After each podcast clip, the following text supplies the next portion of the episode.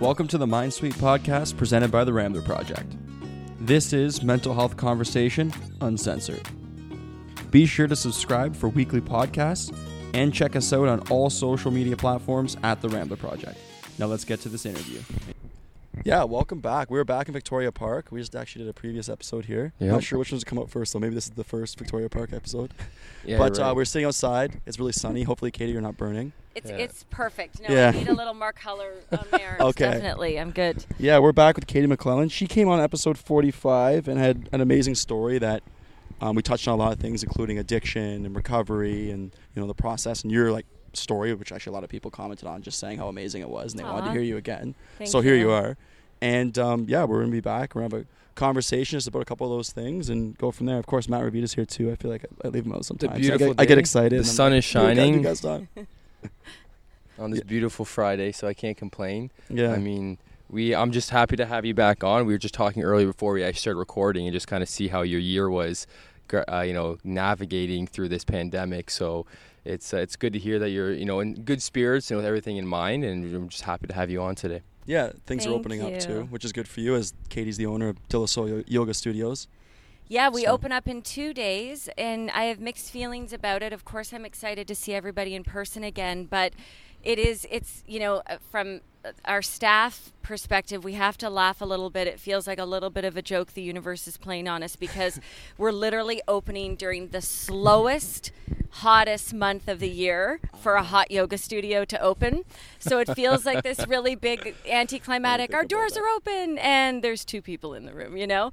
But hopefully we- we're already seeing a lot of online signups. I think people are eager to get back into the studio even people that like the heat, it's not the same doing it out under the blazing sun as Yep. it is doing it in the infrared heated room. So, you know, we're going to go through August with a couple classes a day. And then after Labor Day weekend is when we're really going to oh get going with a full schedule. Yeah. So it's like a soft opening, I would almost call it.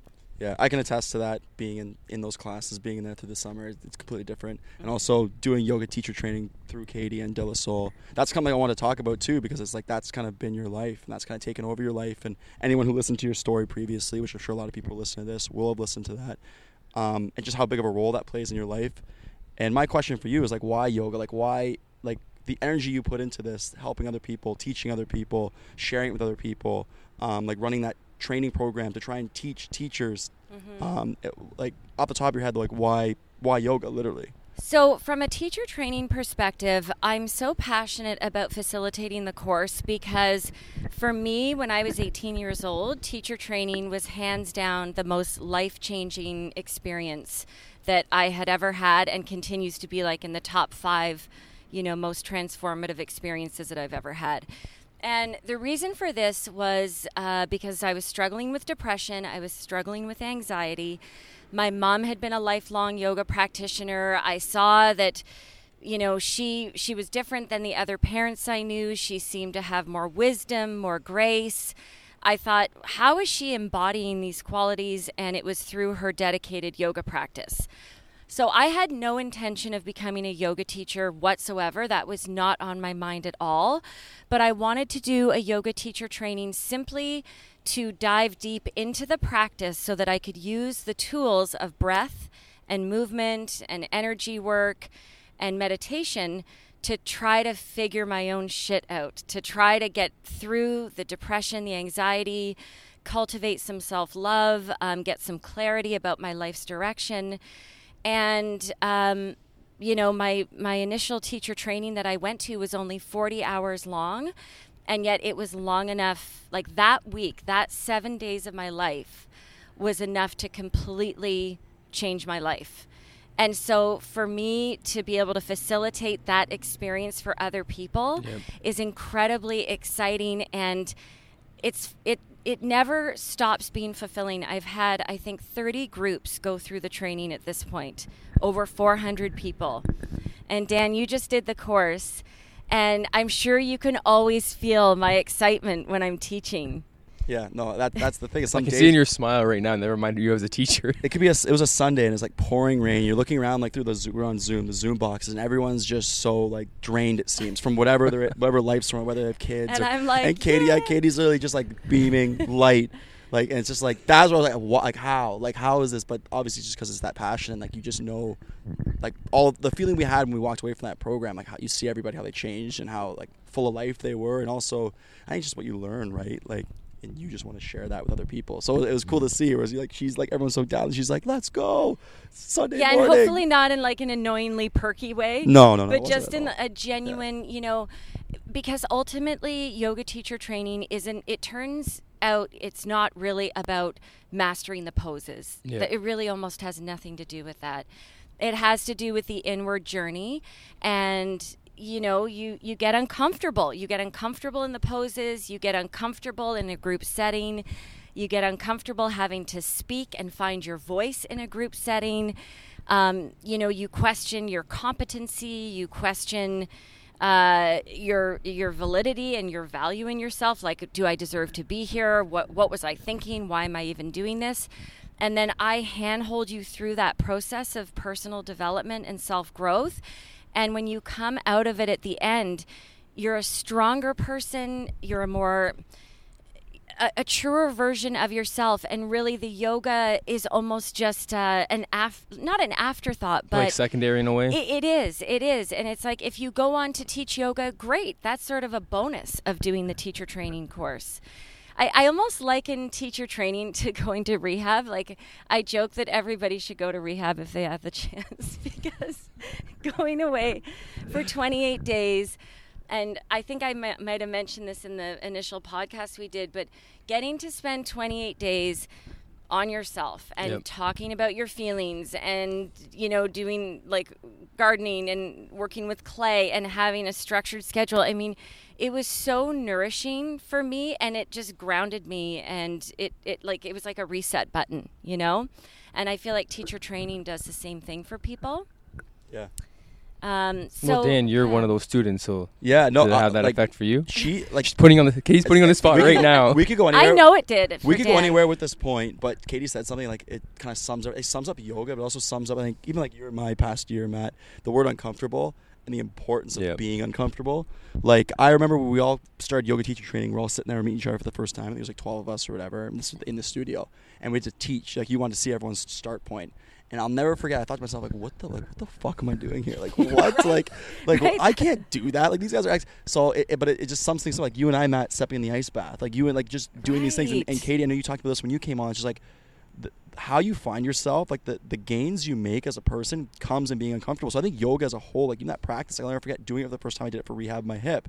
And I'm like still asking myself, what am I doing here? That turned into me asking myself, teacher training, what am I doing here? So it's just like, it's funny because it's like I'm looking how I'm evolving as a person as I'm still asking that question, what am I doing here? But I'm uncomfortable and I'm building. So it, I think that's, it sums up yoga because you're doing these poses, but you're diving deep into your body, then you're, you're learning things about yourself and you're solving these problems within you.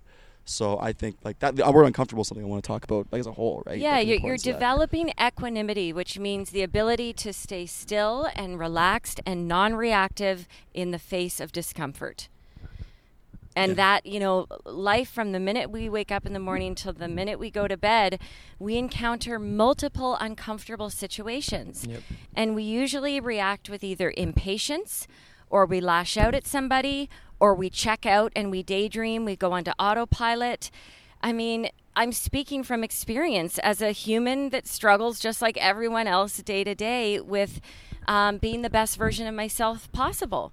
And so I use my time on the yoga mat, you know, to get into this warrior two position where my legs are burning, my heart rate is up, my arms are tired. All I want to do is, you know, shake it off, right? But the the practice is asking me no, stay still. In fact, go a little deeper into it, get a little more uncomfortable, but then relax your gaze, relax your your breath, relax your mind. Don't try so hard. Don't struggle so much and just be peaceful within the discomfort. And that is a hugely transferable skill into daily life. Yeah. Yeah. I think that's something I need to learn, like from a personal standpoint, because what you said about being still and kind of being in the moment per se. Uh, is like my biggest issue is that in Omar Testuis, I guess we had on brought up a really good point about mental reps because uh, he was talking about cannabis use and anytime he had like a thought of trying to use it, he'd try and catch himself and how many times a day he was trying to tell himself to saying no. And kind of almost like, you know, when you're bench pressing, you're counting how much weight I can do. He was like, okay, Monday I told myself 20 times. And then like say back Friday only came up into my mind 10 times. So it's like, it's almost like I'm teaching my brain to kind of stop putting those thoughts into my head. And I guess for me, it was like, I noticed this yesterday when I'm like running the stairs and – I'm like, okay, I'm here for 30 minutes to work out. I'm telling myself beforehand that's what I'm gonna do. But while I'm halfway through, I'm like, hey, shoot, I gotta go home, wash the dishes. I gotta go home and clean the cat's Which litter. Which somehow seems appealing compared to climbing stairs. Exactly, right? exactly, right? But it's like, it's like I'm catching myself now because when he brought that concept up to me, it's like I need to try and learn. And it's not just stairs, right? Working out. It's just like stay in the moment and the task that I'm doing. Because when I start getting caught up in every other thing I have to do that day, then I kind of get anxious. I get anxiety. I get depressed. I'm like, how am I going to finish every task that I'm trying to think when I can't even finish the one in front of me right now? Yeah, it really is like flexing a muscle and yeah. building that resiliency and making certain things non-negotiable in your life, not in a rigid way, but in a like things that nourish you have to be non-negotiable. Um, and you know, I know you're going to be interviewing meditators, and so there's probably going to be a lot of discussion around this whole thing of staying still within discomfort. But I know, Dan, originally you had asked me to talk a little bit about movement and what movement yeah. means yeah. to yeah. me.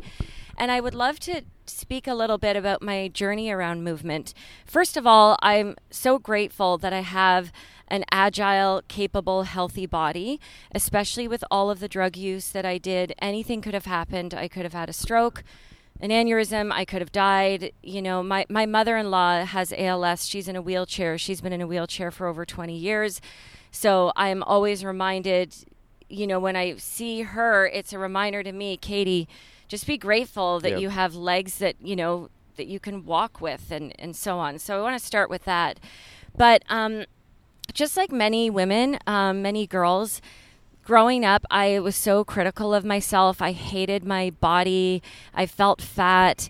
I read all of those magazines that were constantly feeding me messages about how to lose weight and how to get the guy. And like, I didn't really, my parents and myself, we didn't really realize how absolutely toxic those magazines are, especially for a young girl's brain, like that messaging coming in. And I would devour those magazines, right? And somehow I managed to convince my parents when I was 12 years old that I needed to go on Nutrisystem, which was a weight loss program. Yeah. And I, I wasn't overweight. I maybe had five extra pounds on me. I've never been like a waif, a skinny girl. And but I, I guess I pitched it to them really, really well. And against their better judgment, they took me to the program. And I ended up doing these diet programs one after the other, trying to lose weight. One funny story is uh, like they would give you your seven days worth of food at the beginning of the week. And I was given like this tiny hot dog to eat every day for seven days. And on my first day of the diet, I ate all seven hot dogs. so I didn't have any lunch for the rest of the week. They were so small, like honestly. The, all seven like those little were, like lunch pack like hot yes. dogs, lunch, lunchable, lunchable hot dogs. Yes, and it was horrible, and I, and it and it just led me into more and more um, hatred of my body and my weight and wishing I looked like a model and all of this bullshit. And so, the, what I'm getting to here is that the reason why I started moving my body was to lose weight, you know, and I would exercise for hours and hours on end and burn myself out. And then I would binge after because I'd be so hungry from yep. over exercising. You know, I wasn't thinking about the fact that I don't have small bones. I'm, I'm a bigger boned person I was never going to get this body that I wanted through, it didn't matter how much I exercised. So I used exercise as like a self flagellation, like literally whipping myself, you know? And then it segued into yoga. And I found Ashtanga yoga, which was a very athletic style of practice, which is really what hooked me initially because I wanted the strength, I wanted the sweat, I wanted to work hard. But I brought that same level of self criticism into the practice initially for the first few years, using it simply for like trying to get toned and fit. And I ended up injuring myself, and you know, I could tell the story on and on, but really, ultimately, through many, many years of dedicating myself to yoga practice, I finally was able to cross over into that place where my yoga practice is simply for the purpose of celebrating my body's ability to move. And the exercise that I do, which is running the stairs, I do some weightlifting, and my yoga is simply for my mental health. Yep. Like I can truly say that. I I don't care anymore what it does really for my weight. And the irony is is that my weight is at the best place it's ever been in my whole life without me obsessing over it. Funny how life works like that, right? It's so crazy. It feels like the minute I let go of that obsession and I started moving my body because I realized, you know what? I actually feel a lot better mentally after I exercise. Sometimes I hate the exercise itself. Yep. But afterwards, I like it's hands down, I always feel better. I can't think of one time I've exercised where I felt worse after. So that became my priority and that's why I move and why I exercise and that's why I love the movement aspect of yoga is yeah, it flushes out the nervous system. God, it's like taking an inner shower, you know? You just shake out all the muck and the shit in your head and the emotional stuff you're holding on to, and you walk out feeling so much better. And if you end up with a strong, flexible, fit body in the process, then that's a bonus, you know? Yeah. I think we talked about too. We've had a lot of people come on and they literally say moving their body, whatever that may be, a walk, a workout, a yoga practice, is so game changing. I think a lot of people are they're looking for something because it's like they're like they I think they're too lazy. Oh, I don't have the time. Oh, I don't have this or that. But it's like movement can be all different for everybody. But it, it is so important to your mental health, and if it can be a physical bonus as well, then once you have that strong mental being, then you work on that physical side. Like for example, Omar came on. He's like, I can literally change a bad day from a good nature walk. Mm-hmm. You know, Matt, you can like you can attest to this. Like goes he goes and runs the stairs, it clears his head. Or you go to the gym, it clears your head. Like for me, I do a yoga practice. I just I walk out of there a completely different person. So it looks different in all different shape, ways, shapes, or forms, but it it has the same effect, right? It's just move your body and it, you're just giving love to these spots that you neglected, right? And it kind of helps cleanse a lot of things, like what you said. Yeah, and you've always heard the advice, you know, find an activity you enjoy. And it was always like, yeah, yeah, you know, I got to do my sit ups, whatever. But that really is the key. Find something that you enjoy or that you at least initially, something you don't despise, you know? Like, I hate running. I will never be a runner. And I've made peace with that. with that. Yeah, I don't have the body for it. Like, I'm a climber. Um, but walking, great example. Um, and I know a lot of people over COVID became really passionate, committed walkers. And when somebody says they're too tired to exercise, sometimes what they don't realize is that it's mental fatigue, it's Yep. mental exhaustion. Even if they have like a physical job, like they're a server, right, and they're running from table to table, they they're not actually physically exhausted. Their nervous systems are frayed, their minds are exhausted, but if they get out there and they move in like a symmetrical, intentional way, like walking or swimming or yoga, sometimes when I'm the most exhausted, I have the best yoga practices because I realized what my body and my nervous system really needed was movement and sweat. It didn't need rest. It didn't need to lay on the couch and watch a movie and perseverate, you know, in my head on whatever thoughts were draining me. Yep. It needed to get out there and move. So I would encourage anybody that feels too tired to exercise to get out there and even just do a walk, right? Walk around the block. Swing your arms when you're walking, breathe deeply. You don't have to be like a mall like speed walker. Yeah. Although my friends and I, you know, we're all in our mid 40s now and we all joke that that's what we're turning into because we have like fanny packs and like sneakers that aren't even cool and then we try to pick up our pace, you know, to get more steps in. So we're all just like mall walkers. But uh, the reason why I say swing your arms is because it like jostles the skeleton back into an optimal position. Like get a good, powerful stride going, breathe, and just go around the block, and you will feel noticeably better.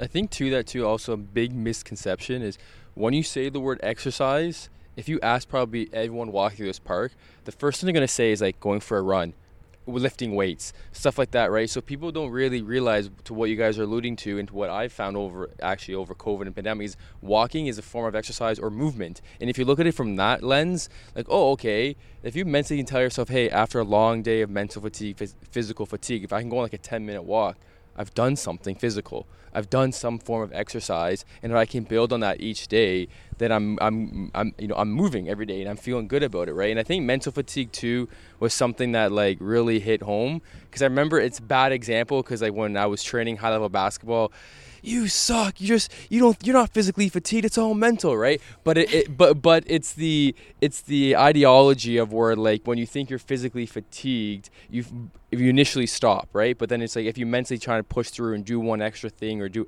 uh, do another rep or do another set or after a long day of serving like our, our, friend matt does going for a walk and stuff like that right it's like if you can mentally if you can mentally get over that hump it'll be more beneficial for you i heard a really good quote i want to share it, exercise isn't always speeding up a lot of times exercise is slowing down. And that's, I think it's just so true. I heard that quote and blew my mind because of how fast all of our lives are, how busy we are in quotations, how we're chasing, putting out fires all day. The exercise, a lot of the time now, especially as older, it, what it looks like is slowing down. Your walks, your yoga practices, right? Your like your meditation. Yeah, so. it, and it's slowing down the mind. So even if your body's moving quickly, right? Even if you're running, the mind is becoming calmer and more spacious. You know, so many forms of exercise really are a, a form of meditation.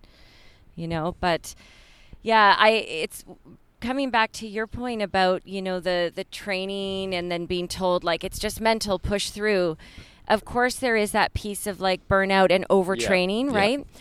but most of the most of us are not overtrained right that's sort of like more of a um, like if you if you've got generally good nutrition, you've got to be a pretty high level athlete to reach the point of true overtraining.